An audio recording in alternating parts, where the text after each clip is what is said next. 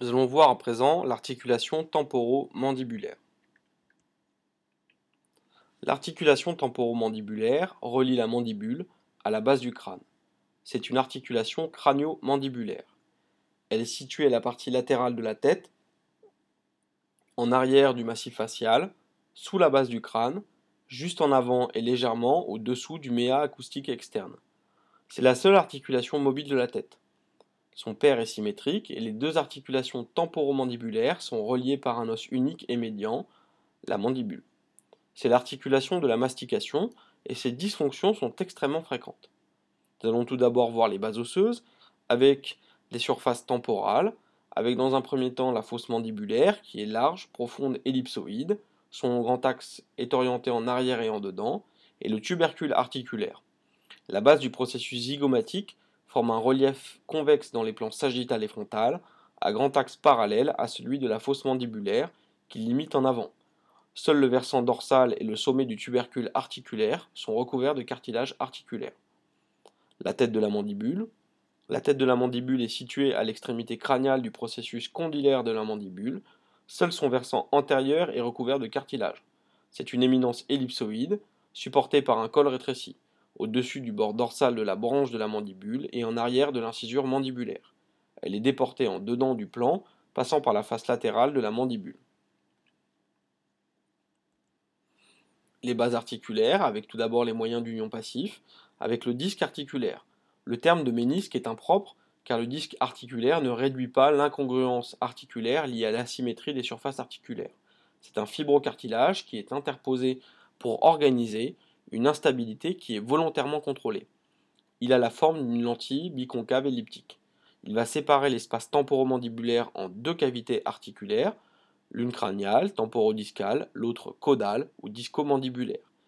Il est fixé au processus condylaire de la mandibule et à l'os temporal par les ligaments discaux qui vont autoriser les mouvements d'avant en arrière du disque.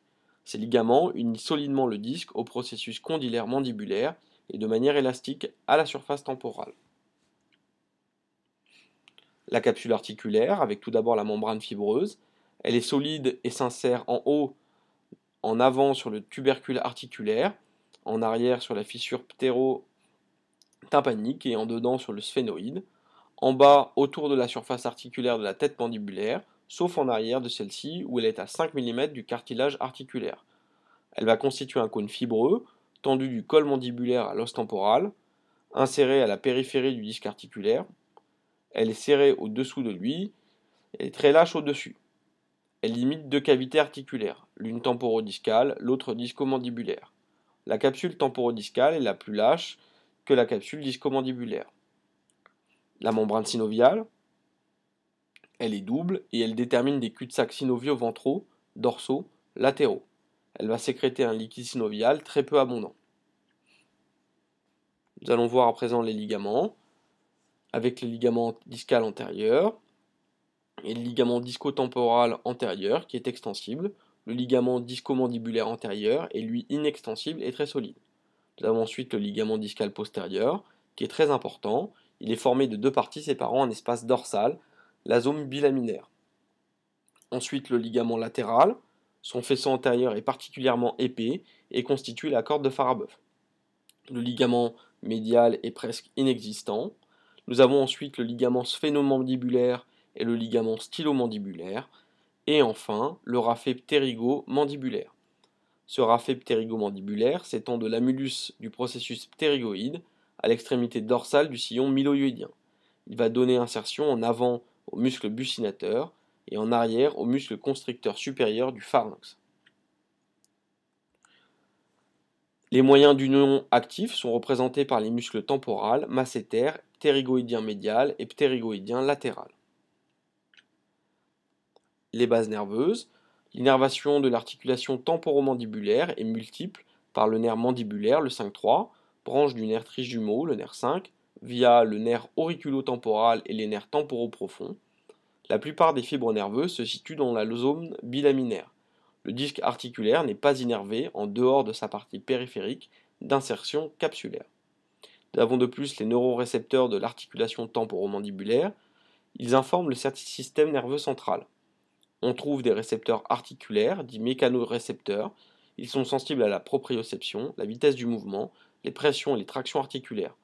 On trouve aussi des récepteurs musculaires très présents au niveau des tendons musculaires. Les fibres végétatives parasympathiques et orthosympathiques, issues du 5-3, expliquent les réactions cardiaques générales lors de la stimulation temporomandibulaire. On va voir quelques éléments de mécanique articulaire. Elle présente 3 degrés de liberté. Il s'agit d'une articulation double sur le plan fonctionnel, avec une articulation ménisco-temporale qui permet les mouvements de glissement et une articulation ménisco-mandibulaire qui permet les mouvements de rotation. On retrouve des mouvements de propulsion et de rétropulsion, d'abaissement et d'élévation de la mandibule, ainsi que de déduction qui permet de porter latéralement la mandibule.